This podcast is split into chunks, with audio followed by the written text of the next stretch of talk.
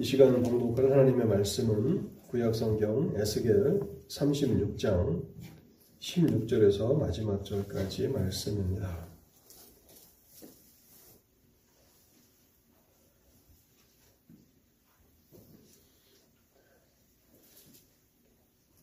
하나님의 말씀은 구약성경 에스겔 36장 16절에서 마지막 절까지를 읽도록 하겠습니다.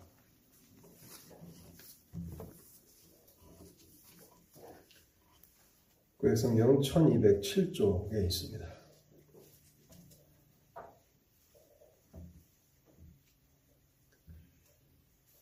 제가 본문을 읽고 기도하도록 하겠습니다. 여호와의 말씀이 또 내게 임하여 이르시되 인자야 이스라엘 족속이 그들의 고국 땅에 거주할 때에 그들의 행위로 그 땅을 더럽혔나니 나 보기에 그 행위가 월경 중에 있는 여인의 부정함과 같았느니라.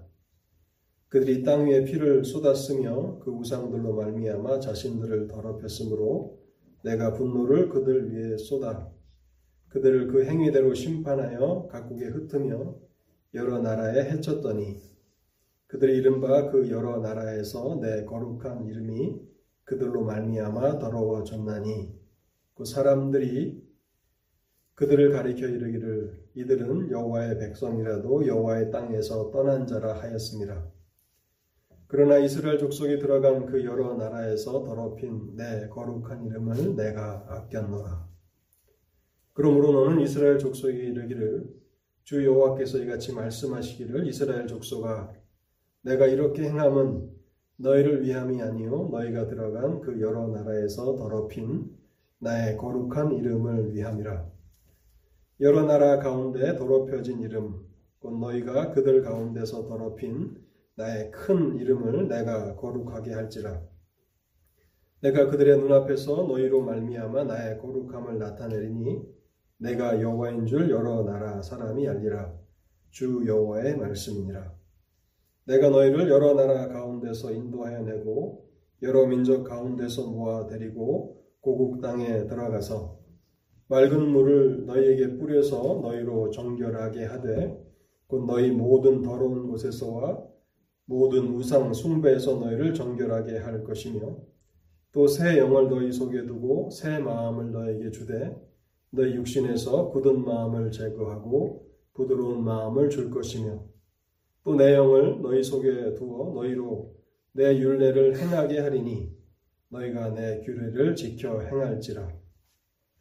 내가 너희 조상들에게 준 땅에서 너희가 거주하면서 내 백성이 되고 나는 너의 하나님이 되리라. 내가 너희를 모든 더러운 데서 구원하고 곡식이 풍성하게 하여 기근이 너에게 닥치지 아니하게 할 것이며 또 나무의 열매와 밭의 소산을 풍성하게 하여 너희가 다시는 기근의 욕을 여러 나라에서 당하지 아니하게 하리니 그때 너희가 너희 악한 길과 너희 좋지 못한 행위를 기억하고 너희 모든 죄악과 가증한 일로 말미암아 스스로 믿게 버리라. 주 여호와의 말씀이니라 내가 이렇게 행함은 너희를 위함이 아닌 줄을 너희가 알리라. 이스라엘 족소가 너희 행위로 말미암아 부끄러워하고 한탄할지어다. 주 여호와께서 이같이 말씀하셨느니라 내가 너희를 모든 죄악에서 정결하게 하는 날에 성읍들에서 사람이 거주하게 하며 황폐한 것이 건축하게 될 것인즉 전에는 지나가는 자의 눈에 황폐하게 보이던 그 황폐한 땅이 장차 경작이 될지라. 사람이 이르기를 이 땅이 황폐하더니 이제는 에덴 동산 같이 되었고 황량하고 적막하고 무너진 성읍들의 성벽과 주인, 주민이 있다 하리니 너희 사방에 남은 이방 사람이 나 여호와가 무너진 곳을 건축하며 황폐한 자리에 심는 줄을 알리라. 나 여호와가 말하였으니 이루리라. 주 여호와께서 이같이 말씀하셨느니라. 그래도 이스라엘 족속이 이같이 자기들에게 이루어 주기를 내게 구하여야 할지라. 내가 그들의 수요를 양떼같이 많아지게 하되 제사 드릴 양떼 곧 예루살렘이 정한 절기의 양무리 같이 황폐한 성읍을 사람의 때로 채우리라. 그리한즉 그들이 나를 여호와인 줄 알리라 하셨느니라. 아멘. 하나님 아버지, 오늘도 저희들 하나님의 말씀 앞에 세우셨사오니 이 시간에도 성령으로 함께하여 주셔서 선포되는 말씀을 깨닫게 하옵소서. 천지는 없어지겠으나 내 말은 없어지지 아니하리라 하셨사오니. 하나님 우리의 육신은 후패여 갈지라도 하나님의 말씀은 영원히 존재하게 되는 것을 생각할 때에 우리가 지나가는 인생을 살아가면서 그림자 같은 인생을 살아가면서 영원한 진리를 듣고 살아간다는 것은 얼마나 큰 축복인 것입니까? 하나님, 이 시간에도 주께서 우리에게 허락하시는 진정으로 좋은 것들을 놓치는 자가 없게 하옵소서. 혹여 육신이 피곤하여서 또 잠에 떨어지는 그러한 상태에 있는 자들이 있을지라도 하나님 그 육신을 강건케 하여 주옵소서.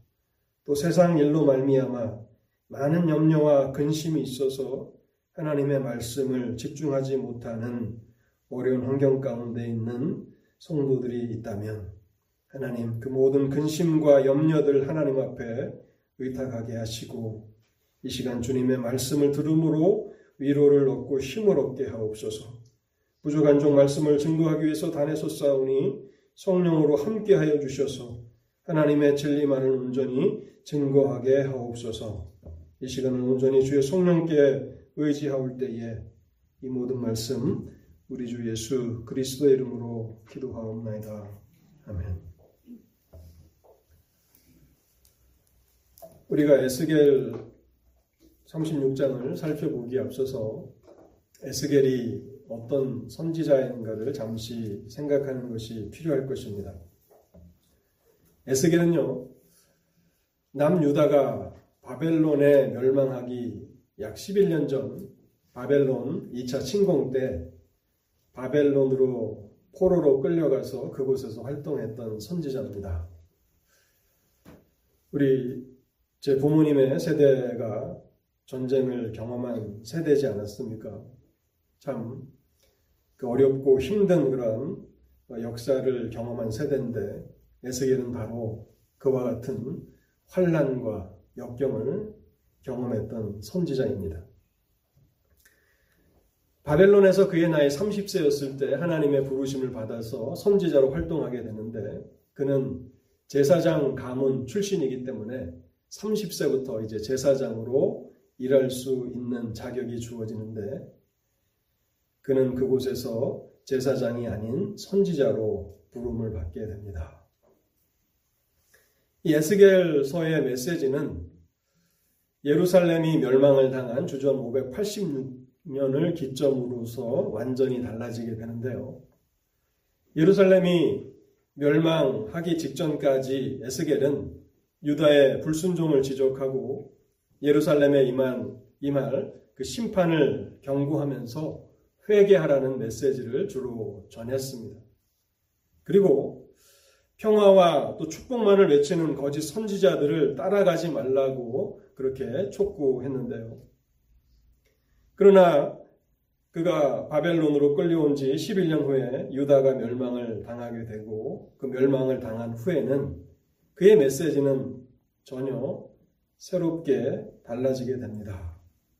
이제 백성들을 위로하고 또 평화와 회복의 메시지를 전달하게 되는데 에스겔 33장에서 마지막 에스겔 48장까지가 바로 그 내용입니다. 에스겔서에는 내가 여호와인 줄 알리라 라고 하는 표현이 60번 이상 사용되고요. 오늘 우리가 읽은 에스겔서 36장 23절 하반절 38절 하반절에도 그 말씀이 쓰이고 있습니다. 내가 여호와인 줄 알리라. 이 말씀이 에스겔서 전체에서 계속 반복되는데요. 이 말씀의 의미는 하나님은 신실하신 하나님이시라는 것입니다. 하나님께서 구원에 대해서 말씀하셨던 심판에 대해서 말씀하셨던 약속하신 것은 반드시 지키시는 언약을 지키시는 신실하신 분이 바로 하나님 여호와시다라고 하는 그런 의미를 가지고 있습니다. 오늘 우리가 읽은 본문 어, 에스겔 36장은요. 에스겔의 복음이라고도 불리는 그런 부분입니다. 본문은 철저하게 하나님의 관점에서 이스라엘의 구원을 하나님께서 이루시겠다라고 하는 강력한 하나님의 의지가 표현되어 있는데요. 저는 오늘 에스겔 36장을 하나님의 열심이라는 제목으로 여러분들과 함께 살펴보기를 원합니다. 먼저 본문을 통해서 첫 번째로 생각해 보기를 원하는 것은요. 이스라엘은 범죄함으로 그들의 땅과 자신들을 더럽혔다는 사실입니다. 16절에서부터 21절까지가 이 진리를 전달하는데요. 이스라엘은 하나님 앞에 범죄함으로 하나님께서 기업으로 주신 땅과 그들 자신들을 더럽히게 되었습니다. 이스라엘은 적과 꿀이 흐르는 땅 가나안에 들어가서 생활하면서 하나님의 윤례를 따르지 않고 가나안 백성들의 삶을 답습하는 어리석음을 범하면서 범죄하기 시작했습니다. 그리고 그 범죄함은 하나님의 땅, 약속의 땅을 더럽히고 또 하나님의 백성이었던 이스라엘 백성들을 더럽히게 되었습니다. 이 에스겔이 제사장 가문 출신이라고 제가 말씀을 서두에 드렸지 않습니까? 사독, 제사장 사독의 가문 출신인데요. 그래서 에스겔은 하나님의 율법에 대해서 어려서부터 잘 교육을 받았을 것입니다. 그리고 이스라엘의 죄악을 17절에 보면 제사장의 관점에서 이렇게 표현합니다. 그들의 행위로 그 땅을 더럽혔나니 나 보기에 그 행위가 월경 중에 있는 여인의 부정함과 같았느니라. 이스라엘의 죄악이 하나님 앞에 월경 중에 있는 여인의 부정함과 같다고 신랄하게 지적하고 있는 것입니다. 여기 본문에서의 부정함은 의식적인 부정함입니다. 제사적인 그런 부정함입니다. 부정함입니다. 이 의식적인 부정함은 월경 중에 있는 여인이 물리적으로 또 물질적으로 부정하다, 불결하다 하는 그런 의미가 아닙니다. 그런 의미이기보다는 하나님 앞에서 그 여인의 상태가 온전하지 못하기 때문에 하나님 앞에 나아가기에 적합하지 않다는 그런 의미입니다. 레에게 보면 정결한 짐승 또 부정한 짐승에 대한 구분이 나오지 않습니까? 그래서 소는 정결하고 돼지는 부정합니다. 근데 물리적으로, 물질적으로 소가 돼지보다 더 깨끗합니까? 제가 어렸을 때 아버님이 목장을 했는데 소도 굉장히 더럽습니다. 돼지만큼이나. 이것은 의식적인 하나님 앞에서 제사의 관점으로 볼 때 그렇다는 것입니다. 그래서 월경 중에 있는 여인은 성전에 나아가는 것이 금지되었고 또 그 여인이 만지는 것은 무엇이든지 불결한 것으로 간주하라고 말씀하고 있습니다. 레위기 15장에 보면 잘 나타나 있는데요. 그것은 그 여인이 온전하게 되기까지 회복이 필요하고 그 회복의 과정을 거쳐야만 하나님 앞에 나아갈 수 있다는 그런 의미를 담고 있는 것입니다. 이와 같이 이스라엘 백성들은 범죄함으로 하나님 앞에 나아갈 수 없는 상태가 되었다는 그러한 에스겔의 그 통탄하는 그러한 마음을 이곳에서 담고 있는 것입니다. 우리는 그러한 관점에서 죄가 무엇인지를 생각해 보아야 합니다. 죄는요, 우리의 영혼을 더럽혀서 우리와 하나님 사이를 분리시킵니다. 죄는 그 범죄함에는 반드시 죄의 오염이 나타나게 되고 그 죄의 오염은 우리의 영혼을 더럽게 합니다. 그리고 그 일로 말미암아서 우리는 하나님 앞에 나아갈 수 없는 불완전한 상태가 된다는 것입니다. 하나님께서 마땅히 그 죄로부터 우리를 치유하시고 우리를 회복하시기까지 우리는 하나님 앞에 나아갈 수 없는 상태가 되는 것입니다.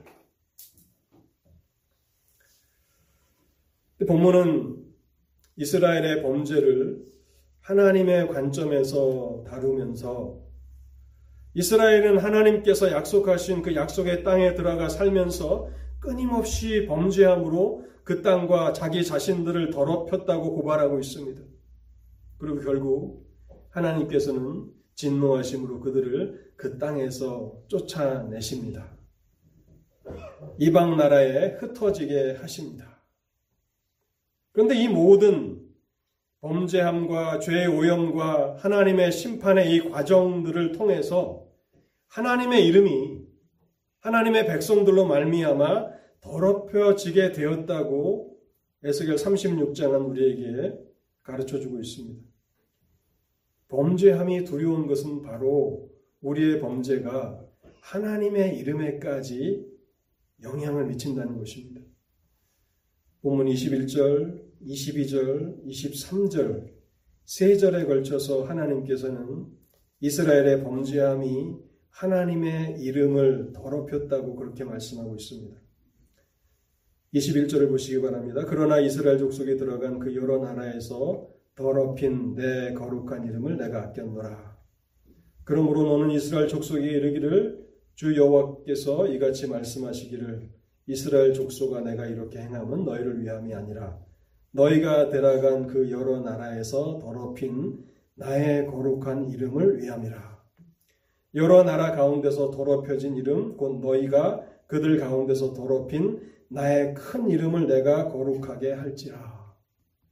이스라엘의 범죄함이 하나님의 거룩한 이름을 더럽혔다라고 하는 사실을 세 번이나 강조해서 말씀하고 있는 것입니다. 어떻게 이러한 일이 일어나는가 우리는 의아해 할 수밖에 없습니다. 그 이유는요. 하나님과 이스라엘 백성들이 맺으신 언약으로 말미암은 것입니다. 하나님께서 이스라엘을 애굽에서 불러내신 이후에 시나의 산에서 언약을 맺지 않으십니까?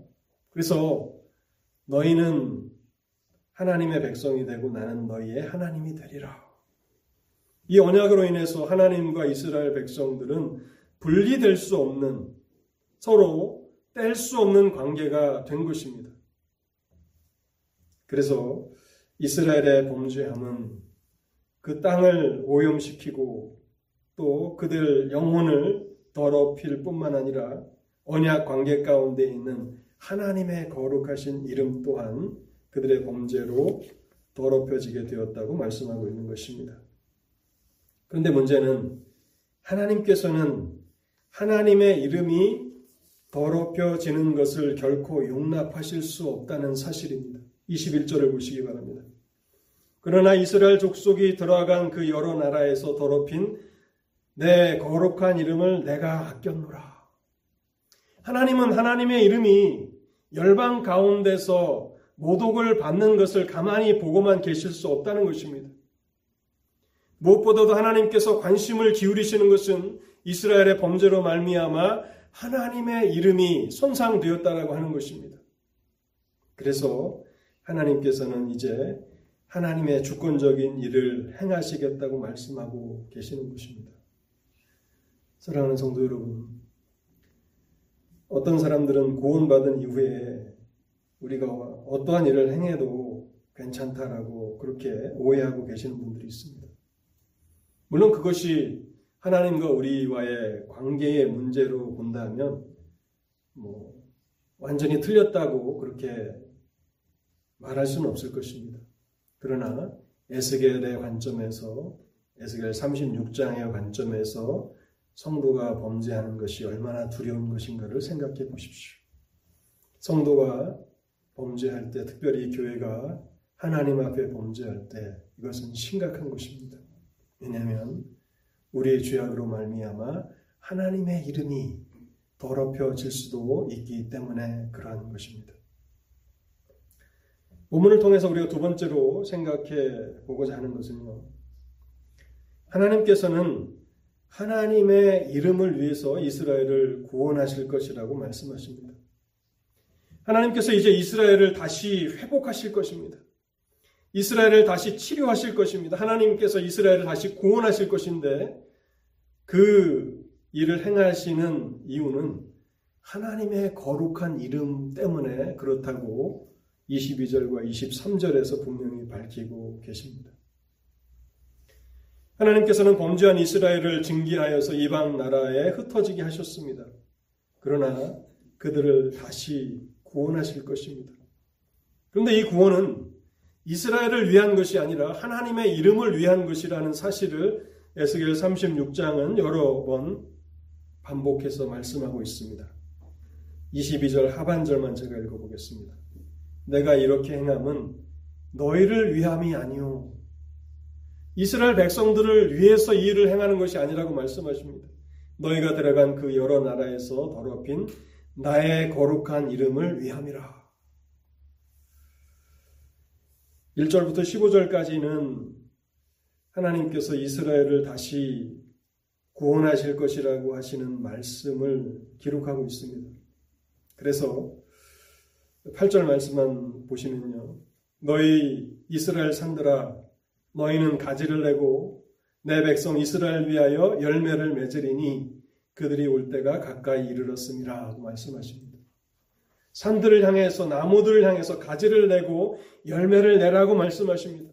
왜냐하면 내가 징계했던 나의 백성 이스라엘이 돌아올 때가 가까이 왔기 때문이라고 그렇게 말씀하고 계시는 것입니다. 그래서 반드시 하나님께서 이스라엘을 다시 회복하실 것인데, 근데 그 일을 행하시는 그 이유가 하나님의 이름을 위한 것이라고 밝히고 있는 것입니다.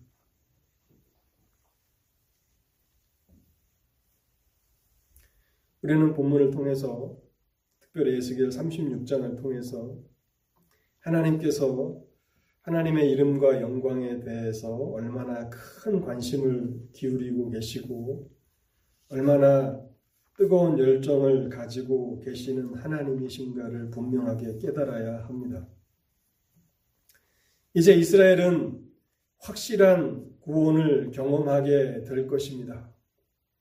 하나님께서 행하실 이 일을 그 어떠한 존재도 회방할 수 없고 중단시킬 수 없기 때문에 이스라엘은 반드시 하나님의 구원을 경험하게 될 것입니다. 그런데 이스라엘이 분명히 기억해야 되는 것은 그들이 구원을 받을 만한 자격이 되기 때문에 하나님께서 이 일을 행하시는 것이 아니라는 것입니다.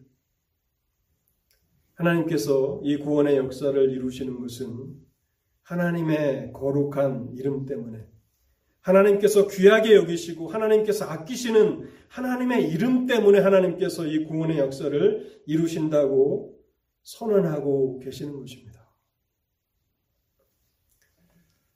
이 36장을 이 36장에 기록된 말씀을 바벨론 포로 가운데 있었던 이스라엘 백성들이 들었다면 무엇을 느꼈을까요? 어떻게 생각했을까요?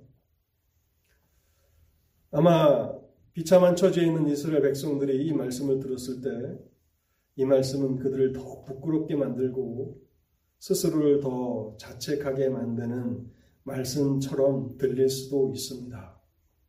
그리고 어떤 사람들은 이렇게 생각할 수도 있습니다. 여전히 하나님께서 자신들의 죄를 진심으로 용서하고 계시지 않다. 그렇게 생각할 수도 있을 것입니다.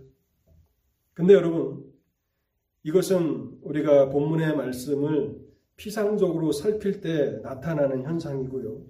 36장의 말씀을 깊이 있게 이해한다면 전혀 다른 반응이 나타나게 될 것입니다.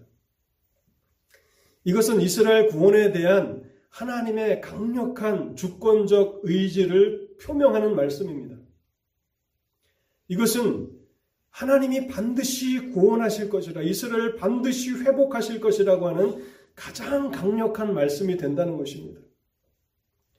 이 약속이야말로 이 구원에 대한 약속이야말로 우리의 처지와 우리의 상황과 우리의 형편이 어떠함에도 불구하고 하나님의 구원의 약속을 의지하고 믿을 수 있는 가장 확실한 가장 든든한 근거가 된다는 사실입니다.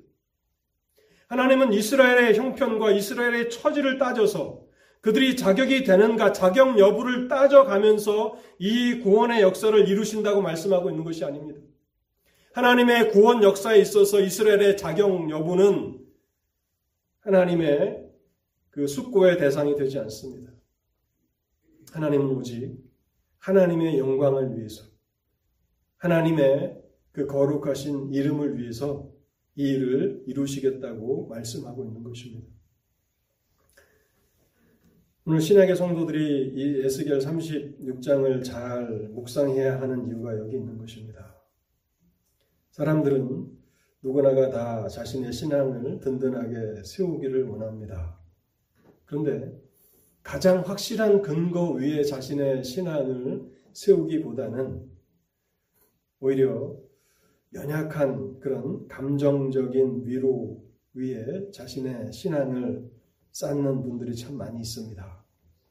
오늘도 우리 자신을 살피면서 우리 자신의 자격 여부를 따져가면서 지난주보다는 그래도 이번 주는 좀 더 괜찮았어라고 하면서 위로를 받기도 하고 그래 나는 앞으로는 더 나아질 것이야 라고 생각하면서 우리의 그 마음을 또 위로하고 또 구원의 확신을 가져보려고 하는 그런 시도들을 하고 있는데요.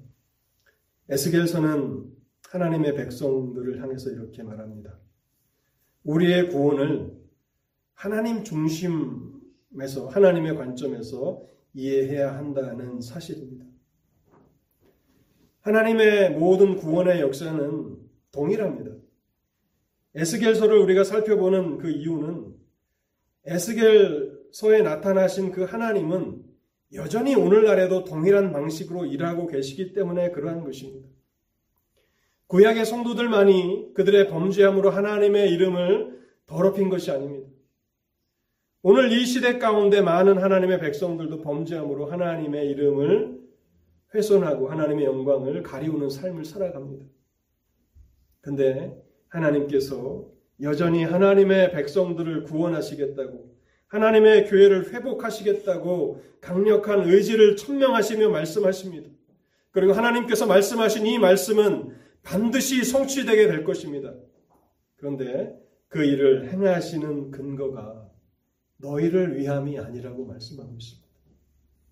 그 시대에 하나님의 백성들의 그런 자격 여부를 따져서 그들이 이와 같은 구원 역사를 경험할 만한 자격이 되기 때문에 하나님께서 구원 역사를 베푸시는 것은 아니라는 것입니다.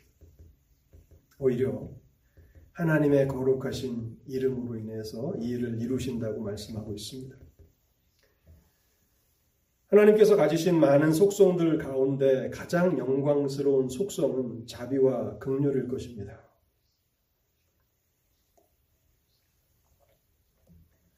오늘도 우리는 하나님 앞에 나와서 하나님의 자비와 긍휼을 구하는 그러한 기도를 드렸을 텐데요. 하나님의 자비와 긍휼이 어떻게 하나님의 백성들에게 베풀어집니까? 그것 또한 우리의 자격 여부를 따져서 하나님께서 자비와 긍휼을 베풀어 주시는 것은 아니라는 사실을 깨달아야 합니다. 하나님의 하나님 되심 때문에 하나님의 이름과 영광에 귀초하여 하나님은 오늘도 여전히 하나님의 백성들에게 자비와 긍휼을 베풀어 주시는 것입니다. 혹시 여러분 가운데 하나님 앞에 나와서 내가 무슨 자격이 있다고 하나님의 은혜를 구하며 하나님의 긍휼과 자비를 구할 수 있는가라고 그렇게 의기소침해 하시면서 하나님 앞에 아무것도 구하지 않고 돌아가시는 분이 혹시 계십니까?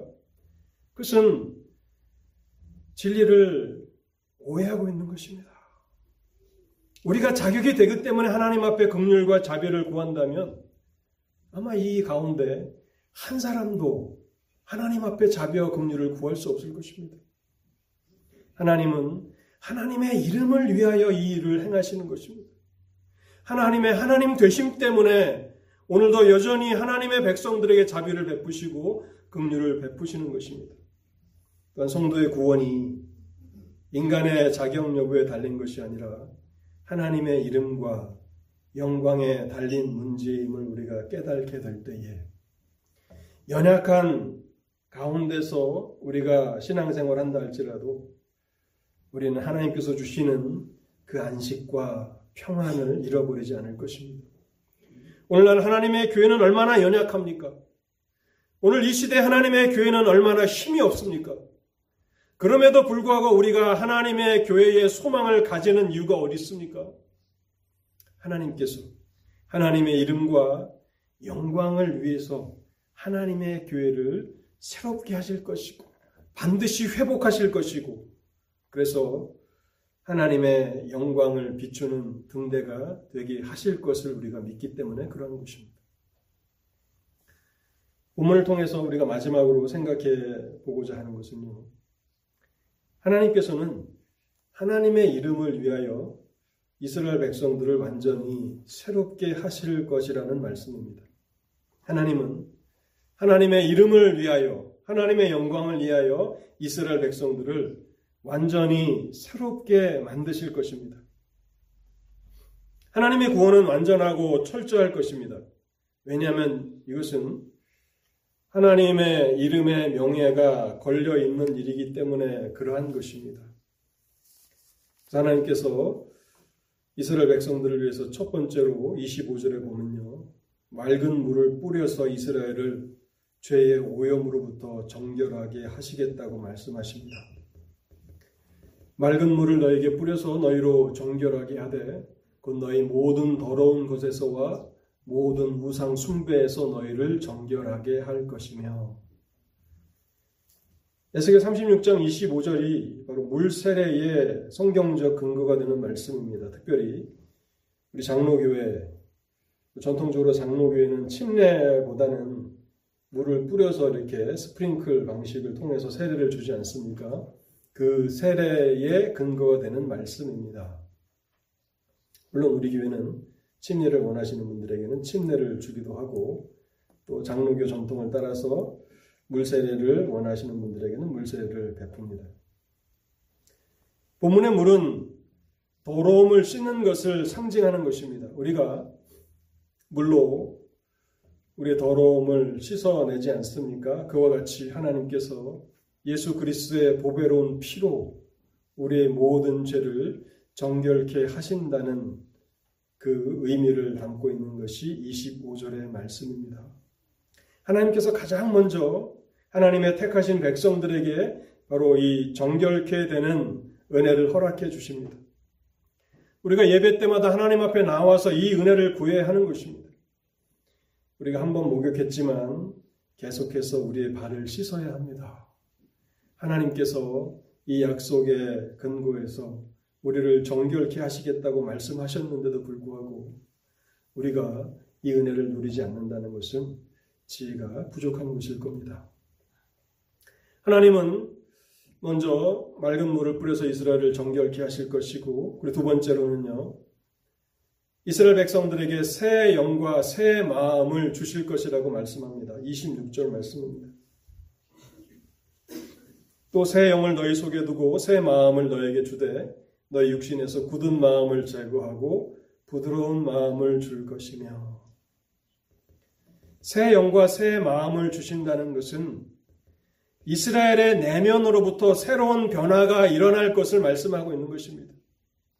단순히 우리 몸만, 우리 겉만 그렇게 깨끗하게 씻어주시는 것에서 그치는 것이 아니라 우리의 내면, 내면으로부터, 우리의 속으로부터 완전히 새로운 변화가 일어날 것을 말씀하고 있는 것입니다. 새 영과 새 마음을 주심으로 이제 이스라엘은 이전과는 다르게 생각하게 될 것이고, 다르게 느끼게 될 것이고, 다르게 행동하게 될 것입니다. 여기 마음은 감정뿐만 아니라 우리의 지적 활동을 관장하는 그런 중심인데요. 그래서 생각하고 결정하고 의지를 발동하는 우리 인격의 중심이라고 그렇게 말할 수 있을 것입니다. 하나님은 새 영과 새 마음을 주셔서 우리를 내면으로부터 새롭게 하실 것이라고 말씀합니다. 그것을 26절 하반절에서는 굳은 마음을 제거하고 부드러운 마음을 주신다고 추가적으로 설명하고 있습니다. 부드러운 마음은 무엇입니까? 하나님과 하나님의 계명에 대해서 이제는 친밀하고 친숙하게 가족과 같이 그렇게 느끼게 될 것이고 살아있고 따뜻하고 부드럽게 반응하는 마음이 될 것을 말하는 것입니다. 이전에 우리가 하나님과 또 하나님의 계명을 대할 때 돌처럼 우리의 마음이 굳어졌지만 하나님께서 성령을 통해서 우리 마음에 새 마음을 주시면 우리는 하나님과 관련된 모든 것에 대해서 친밀하고 친숙하게 느끼게 될 것이고 또 살아있고 따뜻하게 반응하게 될 것이라고 말씀하고 있는 것입니다. 그 결과 이스라엘은 이제 하나님의 계명들을 지키고 싶은 마음이 그 속에서 자발적으로 일어나게 되고 하나님의 계명을 행하는 사람들이 될 것이라고 말씀하고 있습니다. 27절입니다. 또 내 영을 너희 속에 두어 너희로 내 율례를 행하게 하리니 너희가 내 규례를 지켜 행할지라. 이것은 어떤 강압에 의해서 일어나는 일이 아니라 내면으로부터 그것을 행하고자 하는 그런 마음에서부터 일이 일어난다고 말씀하고 있는 것입니다. 결국 이러한 변화가 왜 필요한 것인가를 생각해 보면요. 이스라엘의 범죄는 하나님의 거룩한 이름을 더럽히지 않았습니까? 그래서 하나님께서 내면으로부터 새로운 변화를 성령을 통해서 이루실 때에 이제 하나님의 이름을 귀하게 여기는 삶을 살아가게 하신다라고 하는 그런 의미를 담고 있는 것입니다. 비로소 이제 하나님의 이름과 하나님의 영광에 대해서 눈을 뜨게 되는 것이죠. 그럼 마태복음 6장 9절에 보면 우리 주님께서 주기도문을 가르쳐 주셨는데요. 그 주기도문의 첫 번째 기도가 무엇입니까? 하늘에 계신 우리 아버지여 이름이 거룩히 여김을 받으시오며 하나님의 이름이 거룩히 여김을 받으시는 삶을 살아가기를 원합니다. 하나님 나의 말을 통해서 나의 행실을 통해서 나의 인생을 통해서 하나님의 이름이 거룩히 여김을 받으시옵소서라고 그렇게 기도하라고 말씀하고 계시지 않습니까?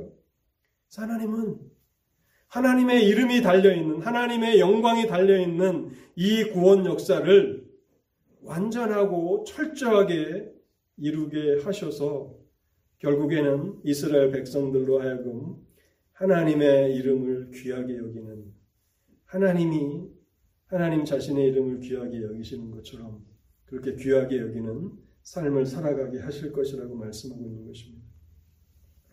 참으로 하나님의 이름과 영광을 위해서 일하는 것만큼 인간을 더 위대하게 만드는 일은 아무것도 없습니다. 우리가 무엇을 위해서 인생을 살아간다면 마지막 날 후회가 없을까요? 재물을 쌓기 위해서 여러분들이 그렇게 인생을 살아간다면 인생의 마지막에 내가 많은 재물을 모았으니 나는 이제 아무런 후회도 없다고 그렇게 말씀하실까요? 권력입니까? 명예입니까? 다 이것들은 하나님 앞에 설 때에 우리의 인생이 참으로 헛되다고 고백할 만한 것들일 것입니다. 그러나 우리가 하나님 말씀 앞에서 분명히 깨닫게 되는 한 가지는 우리가 만일 하나님의 이름을 위해서 하나님의 영광을 위해서 우리의 인생을 살아갔다면 마지막 날 하나님 앞에서 우리는 결코 우리 인생이 헛되다고 말하지 않을 것입니다. 예수 그리스도께서 요한복음 17장에서 이런 말씀을 이런 기도를 드리시는데요. 17장 4절 말씀에 보면요. 아버지께서 내게 하라고 주신 일을 내가 이루어 아버지를 이 세상에서 영화롭게 하였사오니 얼마나 복된 말씀입니까? 이제 이 세상에서의 삶을 끝마치시고 하나님 아버지께로 돌아가실 때가 가까이 이른 것을 아시고 요한복음 17장에서 기도하시는데 내가 이 세상에서 아버지를 영화롭게 하였다라고 우리 주님께서 말씀하고 있지 않습니까? 그래서 우리 인생은 하나님의 이름과 영광을 위해서 살아가게 될 때에 가장 존귀한 그런 인생이 될 것입니다.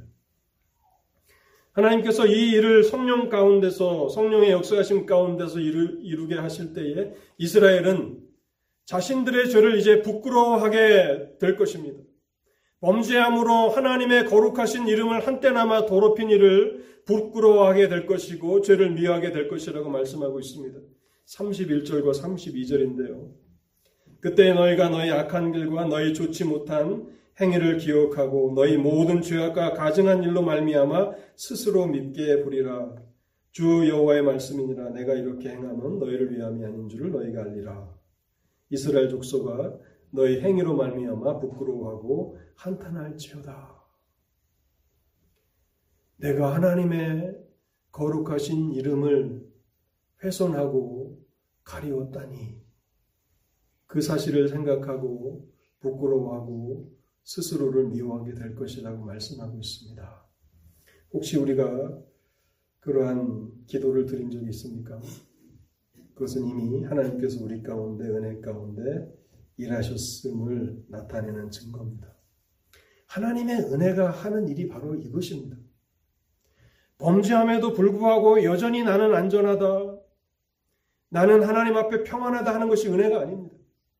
하나님의 은혜는 바로 우리 죄를 부끄러워하게 만들고 우리 스스로를 한탄하게 만든다는 것입니다.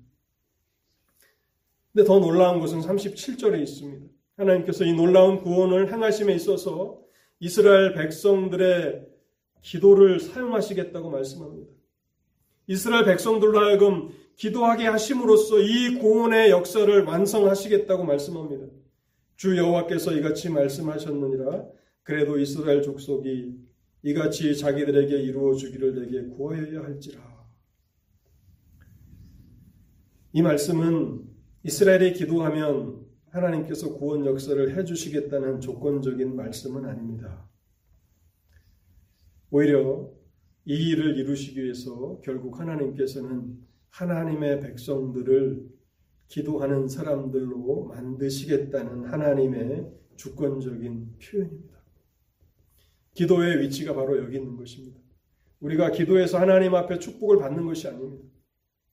하나님께서는 하나님의 은혜를 통해서 우리를 기도의 사람들로 만드시고 그 기도함으로 하나님의 역사가 이루어지게 하는데 그러나 그 모든 일들은 하나님의 구원 역사의 조건적인 그런 부수적인 그런 위치가 아니라 오히려 하나님께서 하나님의 구원의 역사를 이루어 나가실 때에 하나님께서 이루시는 일이라고 말씀하고 있습니다. 그래서 궁극적으로 구원의 은혜를 경험한 하나님의 백성들은 결국 기도의 사람들이 될 것입니다. 그리고 하나님께서는 하나님의 백성들의 기도를 통해서 하나님의 구원을 완성해 나가실 것입니다.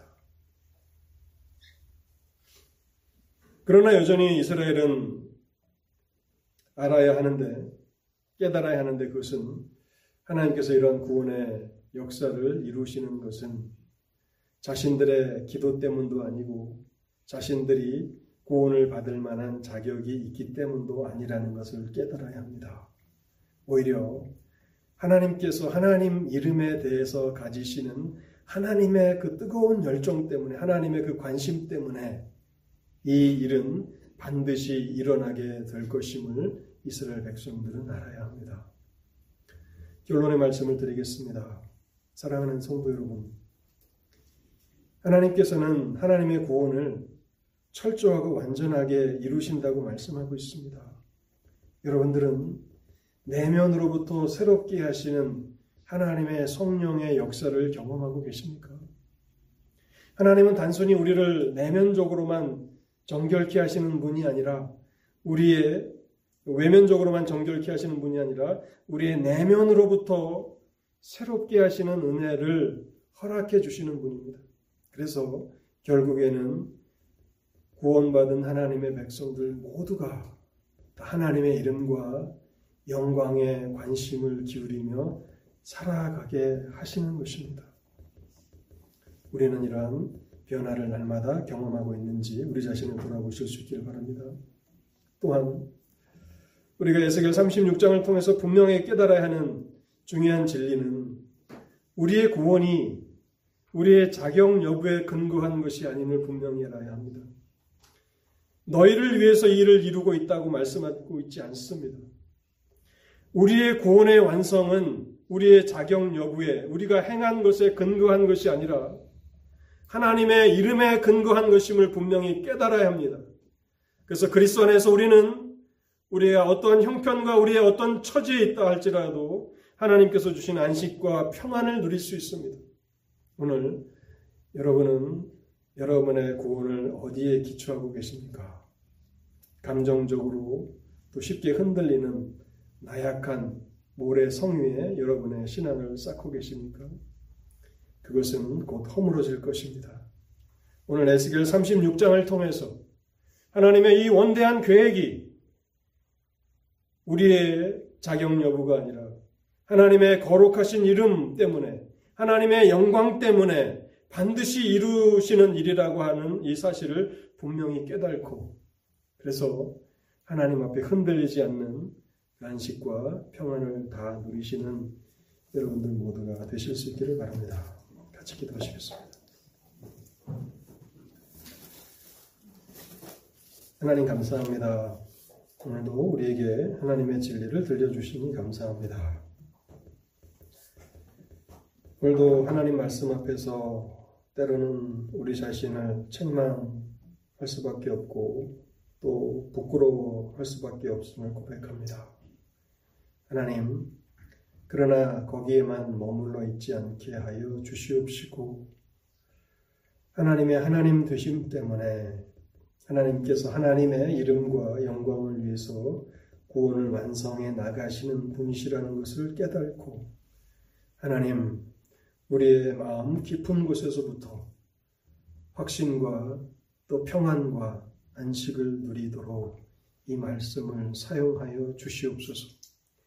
그래서 하나님 우리가 순례길을 걸어가면서 쓰러질 때도 있고 실패할 때도 있을 것입니다.